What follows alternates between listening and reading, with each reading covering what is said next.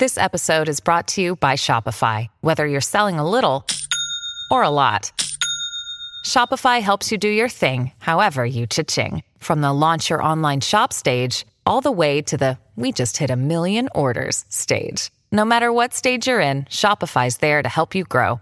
Sign up for a $1 per month trial period at shopify.com slash special offer, all lowercase. That's shopify.com slash special offer.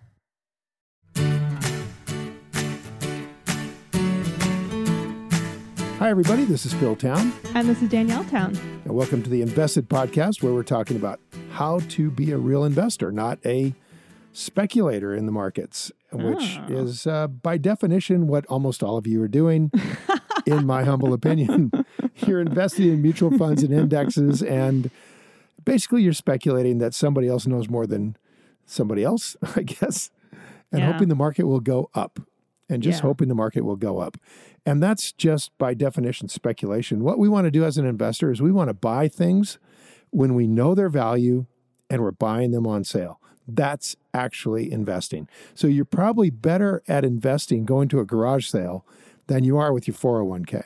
I would I would I would strongly suggest. You mean just sort of like naturally, if you're somebody who's never looked into investing or Yeah, You know, listen to well, our if you're doing what everybody 200 tells you to do, podcasts. If you're doing what everybody tells you to do, you're you're putting your money into indexes and 401k in your 401k and and I promise you, you go down to a garage sale and you see something on, that you know about and you know what it's worth and you know it's super cheap and you buy that, that is investing. You could turn around and sell it on eBay for more money than you did, uh, than you just paid for it. And there are people who actually do that. That's because you have because you have a strong I want to say strong certainty. I think it's actually impossible to quantify to uh, uh what do you call that when you adjust something that's a certainty? I have no idea. What am I trying to say? Qualify.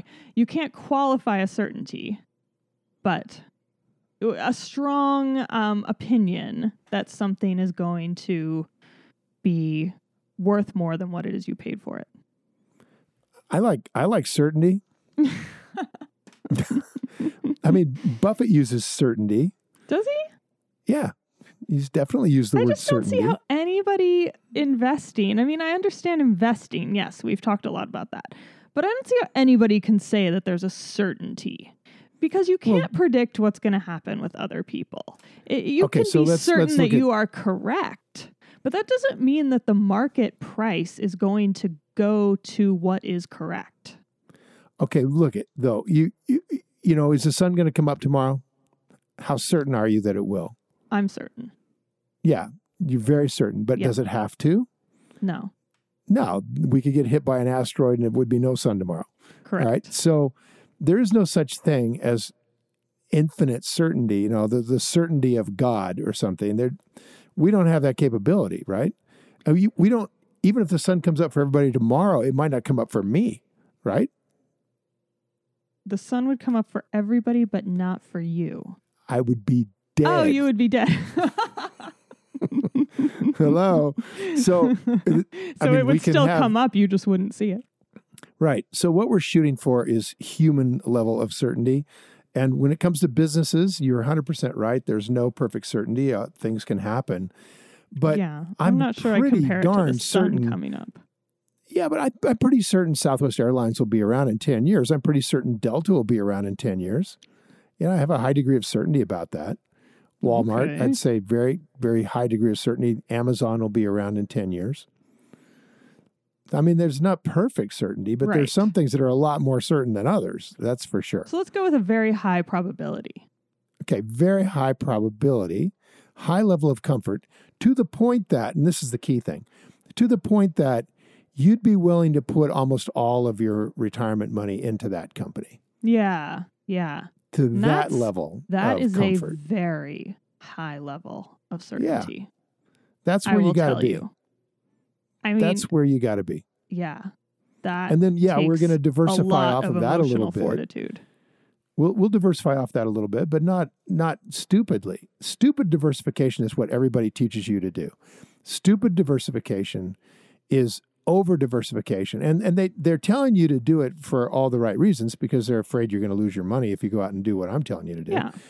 Right? I mean, they're the the world is full of of people, academics and professional investors who truly believe that you can't beat the market, that it's a rare, rare investor who can beat the market, um, which is the the hypothesis of modern portfolio theory that says literally you can't beat the market. That that the only people who do are lucky. But there's now a greater and greater number of people who are investing in a certain kind of way, Mm-hmm. which has predictably beaten the market now for 80 years through world wars and depressions and everything. And these investors are all doing it in exactly the same, uh, not exactly, but in almost the same kind of way, which is by and large to follow what Warren Buffett and Charlie Munger have practiced for 60 years. And that is incredibly careful, patient investing, sitting on the sidelines for absurdly long periods of time relative to what professional investors are, are capable of doing, and then pulling the trigger really aggressively when you get the opportunity to buy something wonderful that's on sale. That is so hard for other professionals to practice. I can almost assure you that, with a few exceptions out there, no one does because pension fund money is what most of these professionals are are uh, are investing for funds like you know Cal CalPERS. And by the way Cal I just read that CalPERS is the largest investment investor in the in the country.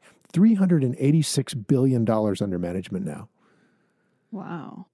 a single manager has total has has total responsibility for this amount of money and he has to hand it out to all these sub managers Yeah. who then hand it out to more sub managers Yeah. and there are these layers of professionals who are extremely impatient with making sure that they're protecting those those retirement funds for teachers. And and they're not going to hang around for two years while, you know, War, you know, some Warren Buffett wannabe sits there in cash. It just they're just not going to do it. It's a And so- really interesting incentive structure. And we just, I mean, we Yeah. just recorded our interview with Jacob Taylor, who's coming on in two weeks.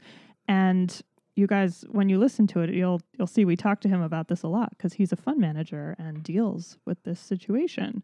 And it's something that I think really affects the market itself. Like the market overall is affected by these internal incentives that people m- choosing where they put this money um, are dealing with in their own lives.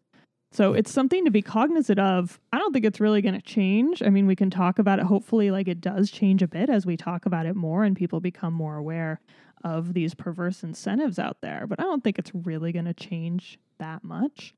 But I think as individual investors, being aware of those incentives of people making choices based not necessarily on the greatness of the underlying company is really important for me to know like what's going on when people are coming in and coming out of um, of certain companies buying and selling certain companies Well, modern portfolio has a modern portfolio theory has a really perverse result, and that is that the, that comes from the theory saying that everything is priced correctly all the time.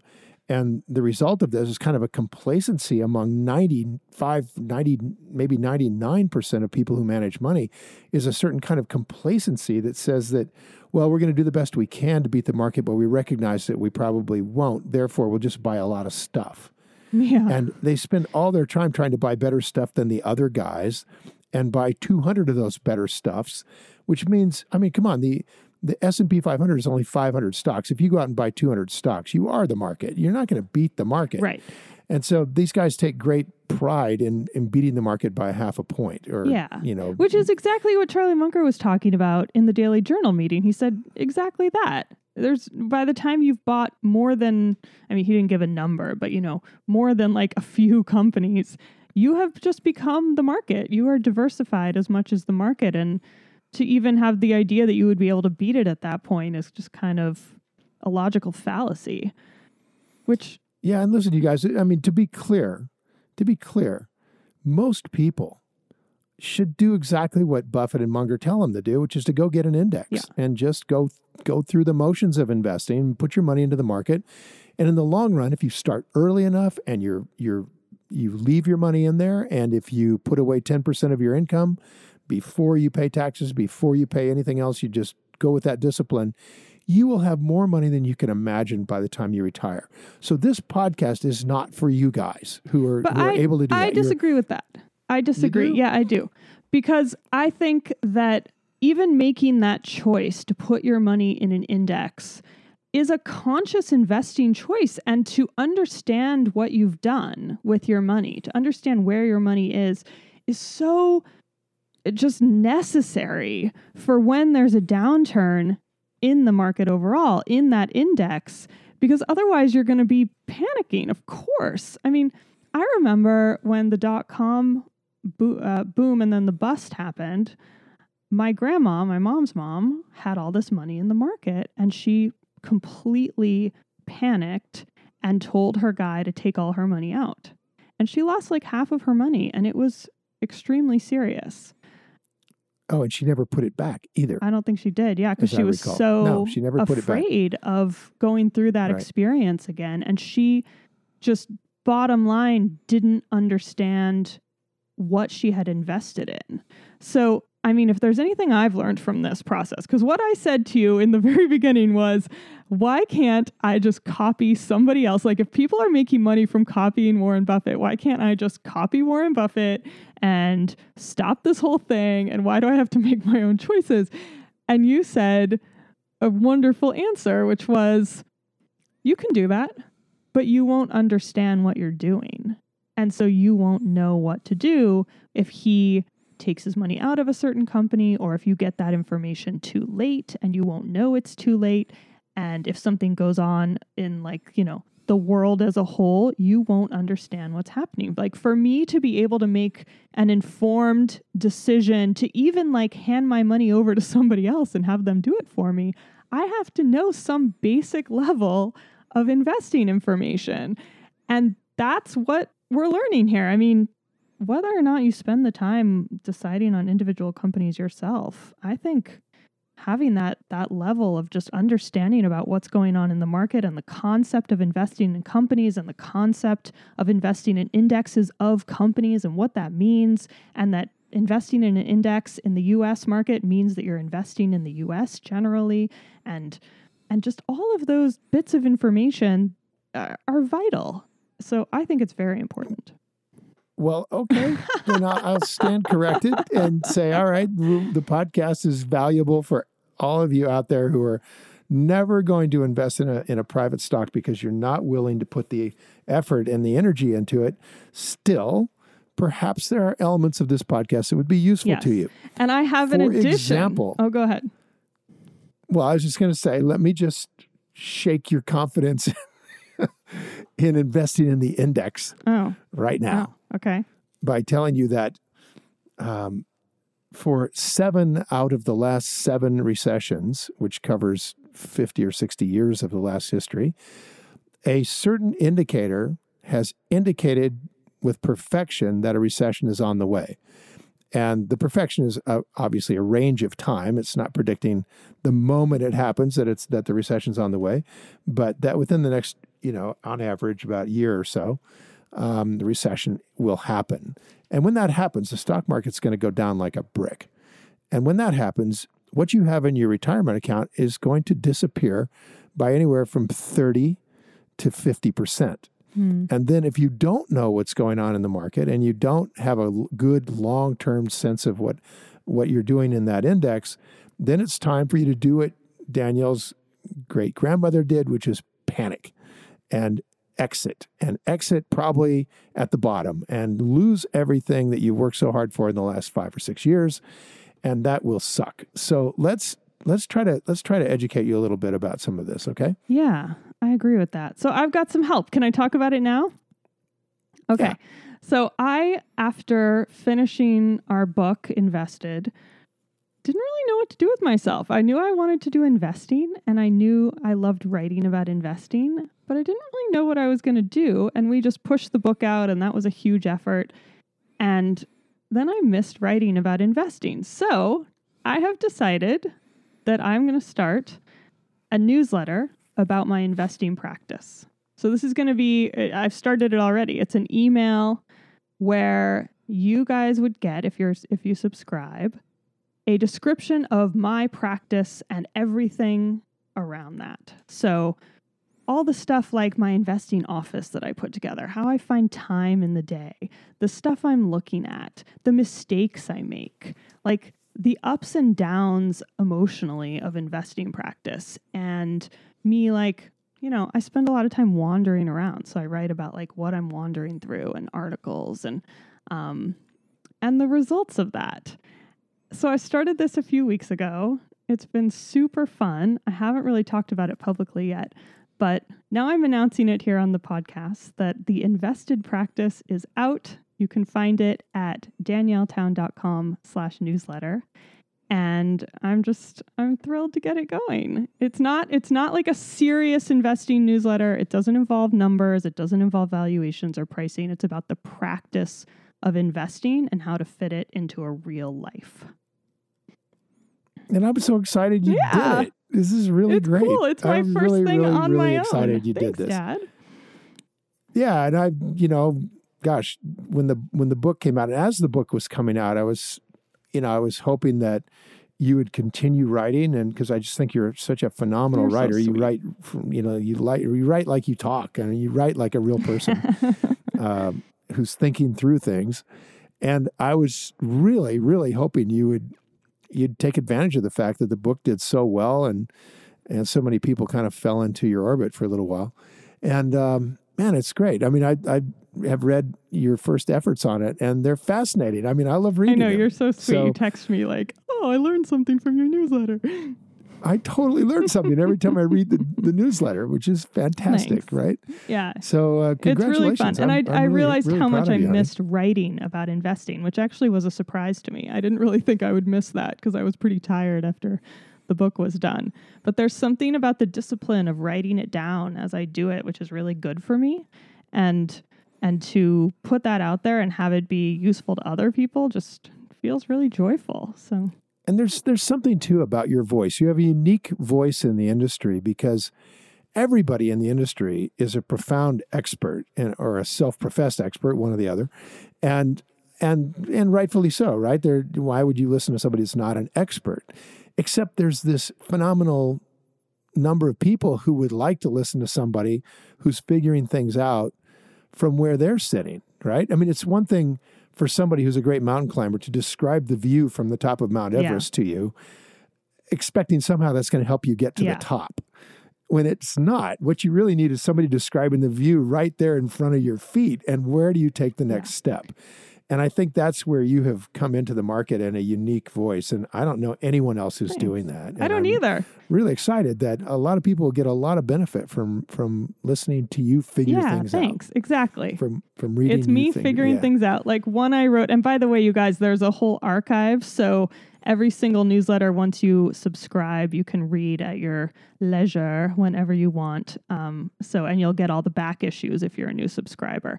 So, uh, an issue I wrote a few times ago was um, was about this big mistake that I made. I like jumped the gun and got way too excited about this company that I thought Jeff Bezos was involved in. And like totally went down a rabbit hole of wrongness because I was too emotionally excited. And I just wrote it all out because I was like this is this is like exactly to me what investing practice is about. It's about making mistakes like this. It was cheap. I didn't put any money to, into it. It didn't take me too much time before I figured out that I had completely gone the wrong side up. But I learned from that that I needed to change the way I read annual reports. So that was a huge, wonderful mistake that turned into a great lesson, and uh, and I think it's it's very useful if you can learn from other people's mistakes. They're even cheaper, so you can learn from my mistakes. I mean, there's there's something really wonderful in what uh, what you're what you're working on here that I think you're going to be working on for a lifetime because I think there's so many people that need this kind of help, and I think many of them are women. I think eh, I think men are more aggressive about going after this this kind of education than women are for whatever reason, and um, I think the irony here is that by the time many women are my age, they're starting to be in control of Yeah. a lot of money. Um, their husbands have passed away or no longer really feel competent to Mhm. manage the money. And here's this fully competent partner of theirs who is afraid to do it because she's never gotten the education she needs to really handle the job. And that's really an irony. By the time w- women are in their 80s, I mean, they, they control a lifetime of capital, uh, many of them. And so, and, and as a result, the, the financial industry, I'll tell you frankly, preys on those Totally. women. Yeah. Oh, man, I mean, I've been in I that mean, room with a financial advisor who was telling me X, Y, and Z, and I didn't know what this was before we started doing our investing thing. And I didn't know what X, Y, and Z were. And I was like, you know, a supposedly intelligent lawyer, and I was too embarrassed to ask what they were because I felt like I should know. And I didn't want him to think I was dumb. So, because of that, I Right. didn't ask to this day. No clue what he was talking about.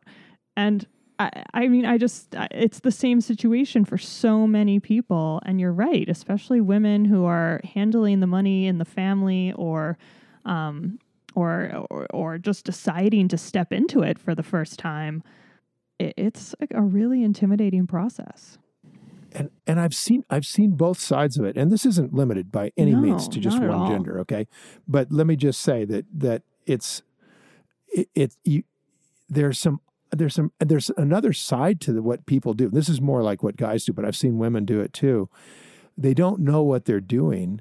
And some smooth talking salesman type gets a hold of them as a financial advisor or for a project that requires a lot of capital and they think it's going to make them a ton of money. And I watched a, woman take her, gosh, I think it was $12 million and put it into a complete crapshoot. oh my God.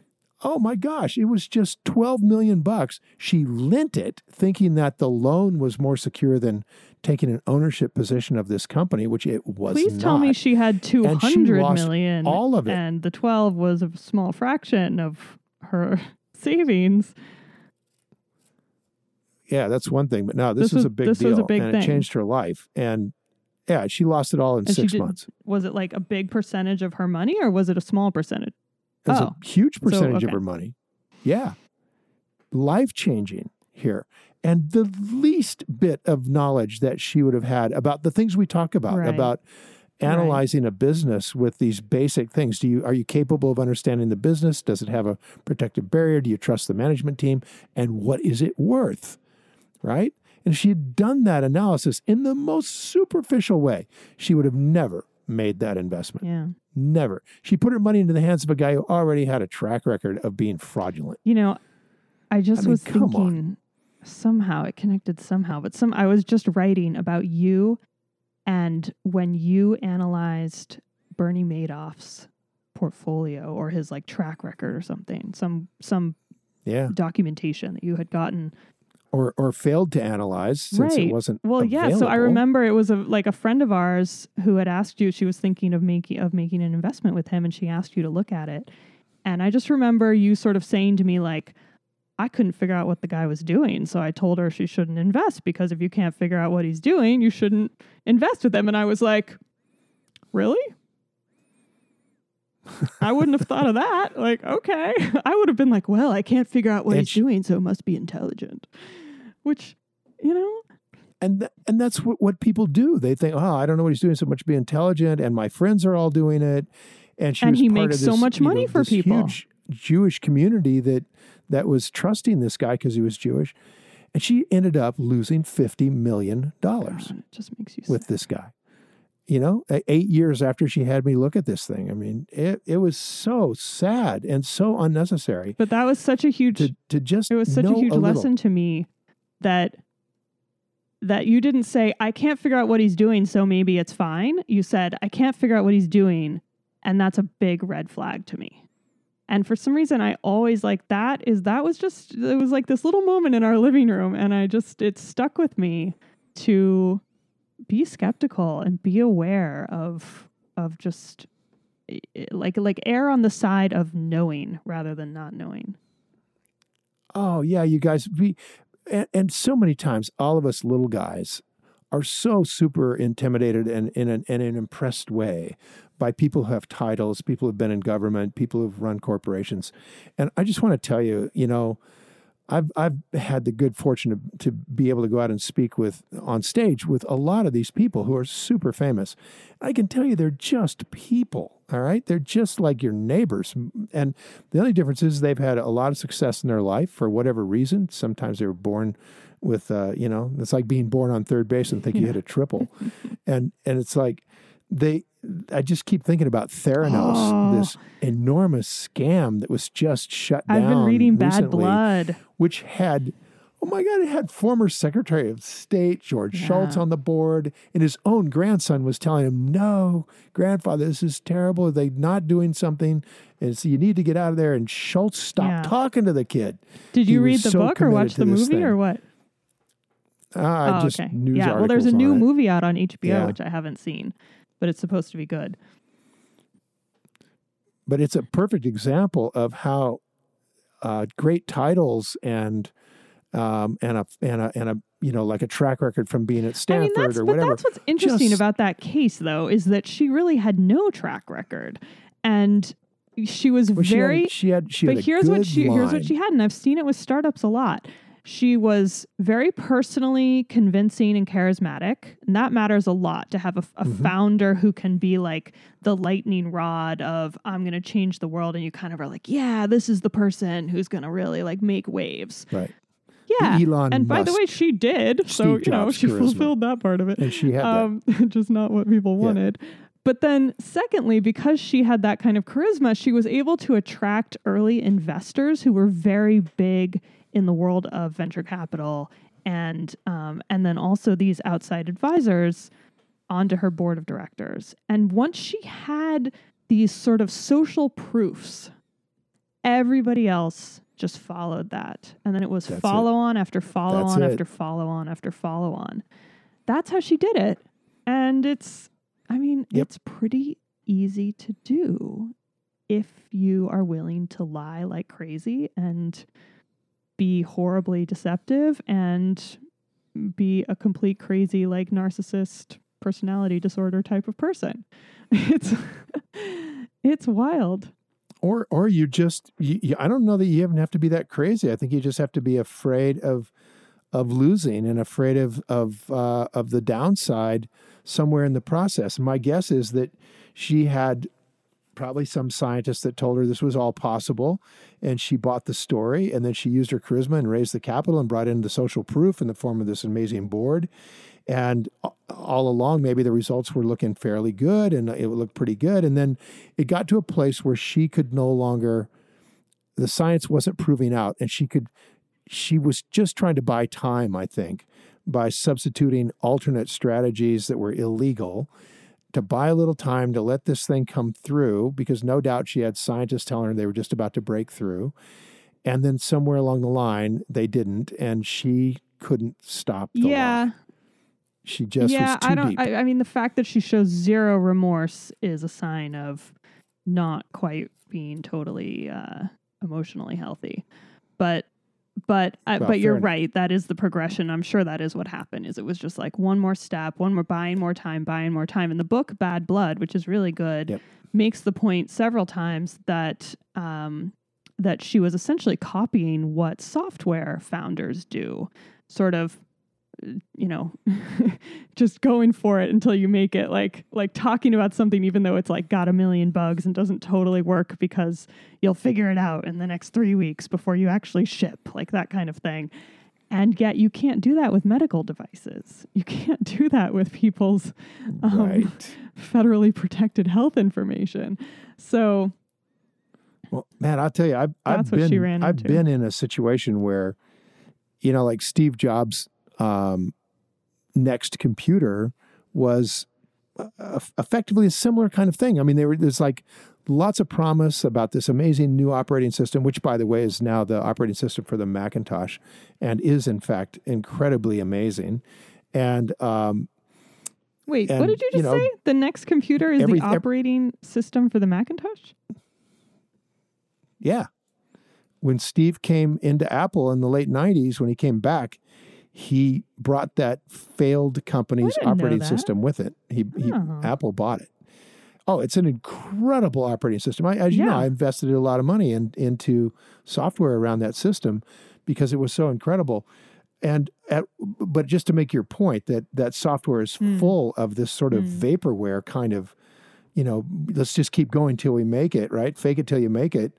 Um, and often the product you make it with is completely different than the one you started Yeah. selling to investors.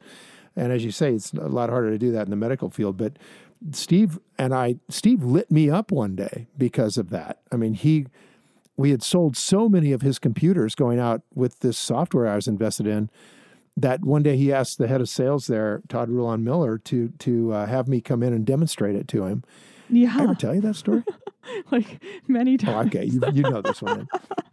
Sorry. Okay, well, it wasn't positive. I had told it. My Steve Jobs story. Thanks for the many times remark. Oh, tell it again. It's a good one. Well. I'm not sure we've said it on the podcast. So, any point, any, anyway, what what happened was that Steve wanted to see this software, so I went in to demonstrate it to him, and the engineers had just built a demo for me because I didn't know how to do the internet, and it was just stacked Windows, which I didn't even know. it was stacked so windows. clueless. What does that mean? And so that means that instead of um, when you when you click a button and say go find this information, instead of going to a database and actually finding it, it would bring up the next window, which showed oh, I see. So it was like layered found it. tabs, essentially. Got it. right, right, something you could do really easily on the NeXT and build that demo. And so Steve caught on really quickly in my demo that the software was producing results too quickly for a real database. And it freaked him out. All in one split second, he realized in, in his mind, anyway, that this was vaporware. And now he was going to be the laughing stock, having sold computers to DARPA, right? To Northern States Power, to the LA Sheriff's Department, to all these big hitters who would then mock him for having vaporware that they could never use and they weren't going to buy his computers. And all this went through his head in a split second. And he got, he, he saw that it was just Windows stacked and he got really angry and told Todd Rulon Miller to never let me back in the NeXT headquarters again or he'd fire Todd. and then he ran away. He just took off ran up the stairs. And and that night, well, Todd told me just to stay in town. And then that night he called me and said, Steve, talk to the engineers at this company and everything's cool. And he'd like to see you in the morning. And I said, Yeah, probably because he wants to apologize. And Todd went, No, probably wants to put another couple of bullets in, but come on over anyway. But I And mean, then I- you I knew that walked you were around on the showing next him campus with like Steve. not what he wanted to see, right? So, No, I didn't know. They just gave it to me and ah. said, Oh. Here, dumb person, go do this and say these things. all right. so you're like, why are you mad? That's what you get for that's what you get for being an investor. I'm like, I have no idea why he was so freaked. And then Todd explained it to me. And then the next day, after Steve freaked out about this not shipping, the next day he spent an hour with me walking around demanding that I, I fund the development of a different interface before this thing shipped because it wasn't pretty enough. And I was like completely perplexed and, and arguing with him for the whole time. And finally, I fell into the famous Steve Jobs uh, reality warp and, and agreed to do it. And then I had to spend two days watching Pei Wang, this amazing Chinese developer, and Steve develop a whole new interface, which I was looking over for, as an investor. And then Paley took her team and, and spent a month building it and came back with it, and it was awesome. And and Steve was just absolutely excited by it at that point. So Oh, and then did it work? and then properly? it worked. Yeah. Oh, it only took a month. And the irony was NeXT didn't work. NeXT Yeah. failed of all Yeah. things. So I don't know, man. It's just See, there you go. There's my certainty example. Yeah. There's no certainty. Your product can be good. You can know that you've made the right choices based on the information you had, and it can still not work. yeah, that one scared me pretty good because I had a lot of your college money in that investment. Yeah. I know. I took it. I took it out of someplace safe and put it into this because not because I thought it was so safe. It was because I haven't learned all my lessons yet way back then. And and um, I was they needed more capital and I was their guy. So yeah. Uh, that was scary. Well, you know what? It all worked out, Dad. I've been to plenty of school. Yeah. So we're good. you definitely have been to plenty of schools. All right, can we talk about something else before we finish up here? And guys, by the way, I know that last time we promised to talk about wish lists and checklists, and we haven't talked about that at all. But if you've been with us for any length of time, you will know we will get to it at some point here. Maybe next episode, Dad. What do you think? No, I think we got to talk about inverted yield curve. I think I think we got to explain what's what's on the way and what you should do about it. That's with next. the world. with with the with with the potential recession, with the U.S. economy, with the stock market, what with bonds, That's what's like coming, that's the world. what's likely coming, and that will impact the whole world, right? In fact, the whole world's impacting us right now. They're slowing down a lot. China, All Europe, right. big Yeah, time. just no big deal. We'll just talk about the world. So But we'll- before we'll we talk about, the the world. world, we got to talk about our book for a second. oh yeah, We have a paperback of our book Invested that just came out um, and was in stores as of last week, I believe. And uh, there's a little bit of a problem with this one, which was an error that was made in printing. If you look really closely, and I know a number of you have the book already because you've been sending me pictures of it, Buffett is spelled with one T.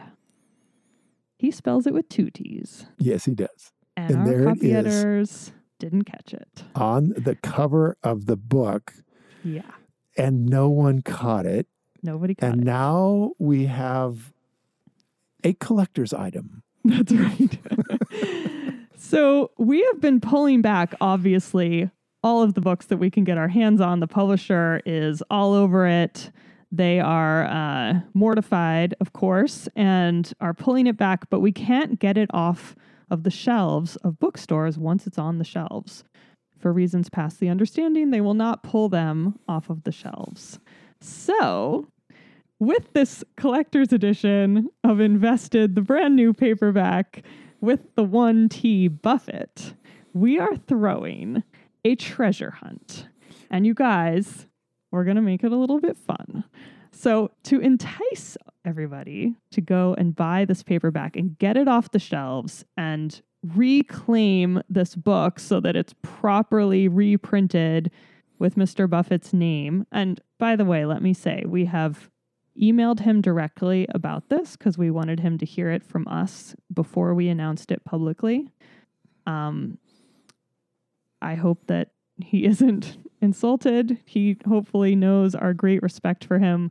He, we know, read at least part of our book at the end of last year because he emailed us about it very kindly and said some very nice things about it, particularly my dad's uh, afterword about teaching his daughter, which was very sweet. So we know that he's seen the book. We know that obviously the hardcover is correct. We know how to spell his name. Um, and and we just feel horrible about this mistake. There's nothing we can do about it at this point. So we are trying to um, hopefully turn it into something good and get all the copies off the shelves that we possibly can with um, with this little treasure hunt game. And then we're hoping that at the end of this week, at the end of the treasure hunt, which is going to go for one week starting today until next Tuesday, we'll have some good news to announce about maybe donating the books to a good cause. Um, or we may just destroy them. We don't know. We'll see what happens. I think we should just keep them. I think they're a great collector's item. Who would misspell Warren Buffett's name? Yeah. Of all the people in the world, Well, it wouldn't be us, and we did it. yeah. So, Yeah, that's right. Um, and we just have so much respect for him. So, you know, mistakes happen, and we're taking this as a great lesson. Of, So help us out. Help us happen. out. Find one of these things if you can in a local bookstore or Amazon. Amazon has a few of them right there. they sure do. If you order it from Yeah. Amazon, you will get the misprinted book. You will get the misprinted book, and um, and man, we've got we've got a few little incentives. We for do. So here's what we're doing. If you go and you buy the misprinted book, it cannot be the hardcover, it cannot be the properly printed book, it has to be the bad Buffett book.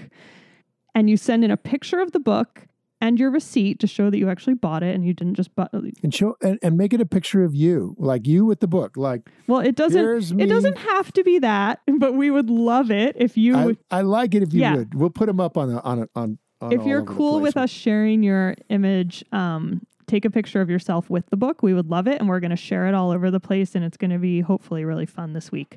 Um, if you don't want your picture shown, that's totally fine. You can just take a picture of only the book and we won't share it, we promise and you can upload this stuff. Wait, let me give you the details in a second. Here are the exciting parts. If you do that, you will get three months free of my brand new investing newsletter, The Invested Practice. So, three months of uh, newsletters every other week in your email box from me talking about my practice and helping you along with yours. You will also get a free 90 minute webinar, Ask Us Anything with me and my dad. So, what that means is Phil Town will answer whatever questions you guys have. I will bug him as well to answer the questions. You can ask me any questions you want. And um, and we're going to set it up so that you can send in your questions in advance if for some reason you can't make that particular time, which we will announce um, again at the end of the week. It'll be it'll be soon. It'll be in the next few weeks. Um, and then the final thing that you get is if you go to my dad's workshop, you will get to meet him specially and have him make sure to sign your Buffett book. I will absolutely sign your Buffett book, and um, and and we'll uh, we'll try to get you really good seating at the workshop. And as always, the workshop for all of you who are listening to the podcast is free, and all you have to do is go over to rule1investing.com and uh, and ask for a scholarship, and we'll be sure you get one. Let us know you're a podcast listener, and off you go. Yeah. So that'd be cool. So tell them that you're one of the people who own the misprinted book, and they will make sure to treat you specially. So to enter yep. and get those three fantastic prizes and join the treasure hunt fun, go to investedpodcast.com slash finding Buffett investedpodcast.com slash finding Buffett. And yes, with two T's in the URL because T's. we are spelling his name correctly forever in everything we thought, from now on. We thought about spelling it finding buffet, but that just didn't seem appropriate. It just didn't feel right. We didn't want to perpetuate no. the error. and the hashtag for this thing is finding Buffett. So go online. My Instagram is Danielle Town. My dad's is Rule One Investing go online. We're going to be posting all sorts of fun things under the hashtag Finding Buffett. Go on Twitter, go on uh, LinkedIn, Facebook, and and see all the people who are finding the book in various places. We're going to post some clues about where some books are, and we would just love your help and support uh, to get this book off the shelves. And, and we're going to try to do this in world record time. So everything's going to happen fast. We've got a lot of lot of people who listen to this podcast who are going to be out there scrambling for the bookshelf. So I would suggest you get going on it yeah. if you want to get the free newsletter and if you want an opportunity to have the Q and A and if you want some special seating at the as a VIP at our workshop, just get to it. Yeah. And by the way, I know a bunch of you are already subscribed to my newsletter, which is so awesome. And you will also be able to get the three months free. We will just, excuse me, we'll just tack it on to your existing subscription. So everybody will get the three months free if you enter our giveaway here at investedpodcast.com slash finding Buffett. Okay. Awesome. So that's all what's right, going well, on. And until next time, when we tell you all about the coming train wreck. Yeah. For your portfolio. And about. and about the Finding Buffett success story, which I'm sure is going to happen. Yes, it will. And um, and we'll be talking to you guys real soon. I think it's time to go play. All right. Thanks, everybody. Bye. See you guys. Bye. Hi, guys. Thanks for listening to Invested. If you enjoyed this episode and you want more information, including show notes and more episodes, visit us at investedpodcast.com. There's a special offer waiting for podcast listeners to attend my three day investing workshop absolutely free. So just head to investedpodcast.com. Everything discussed on this podcast is either my opinion or Danielle's opinion and is not to be taken as investing advice because I am not your investment advisor, nor have I considered your personal situation as your fiduciary. This podcast is for your entertainment and education only, and I hope you enjoyed it.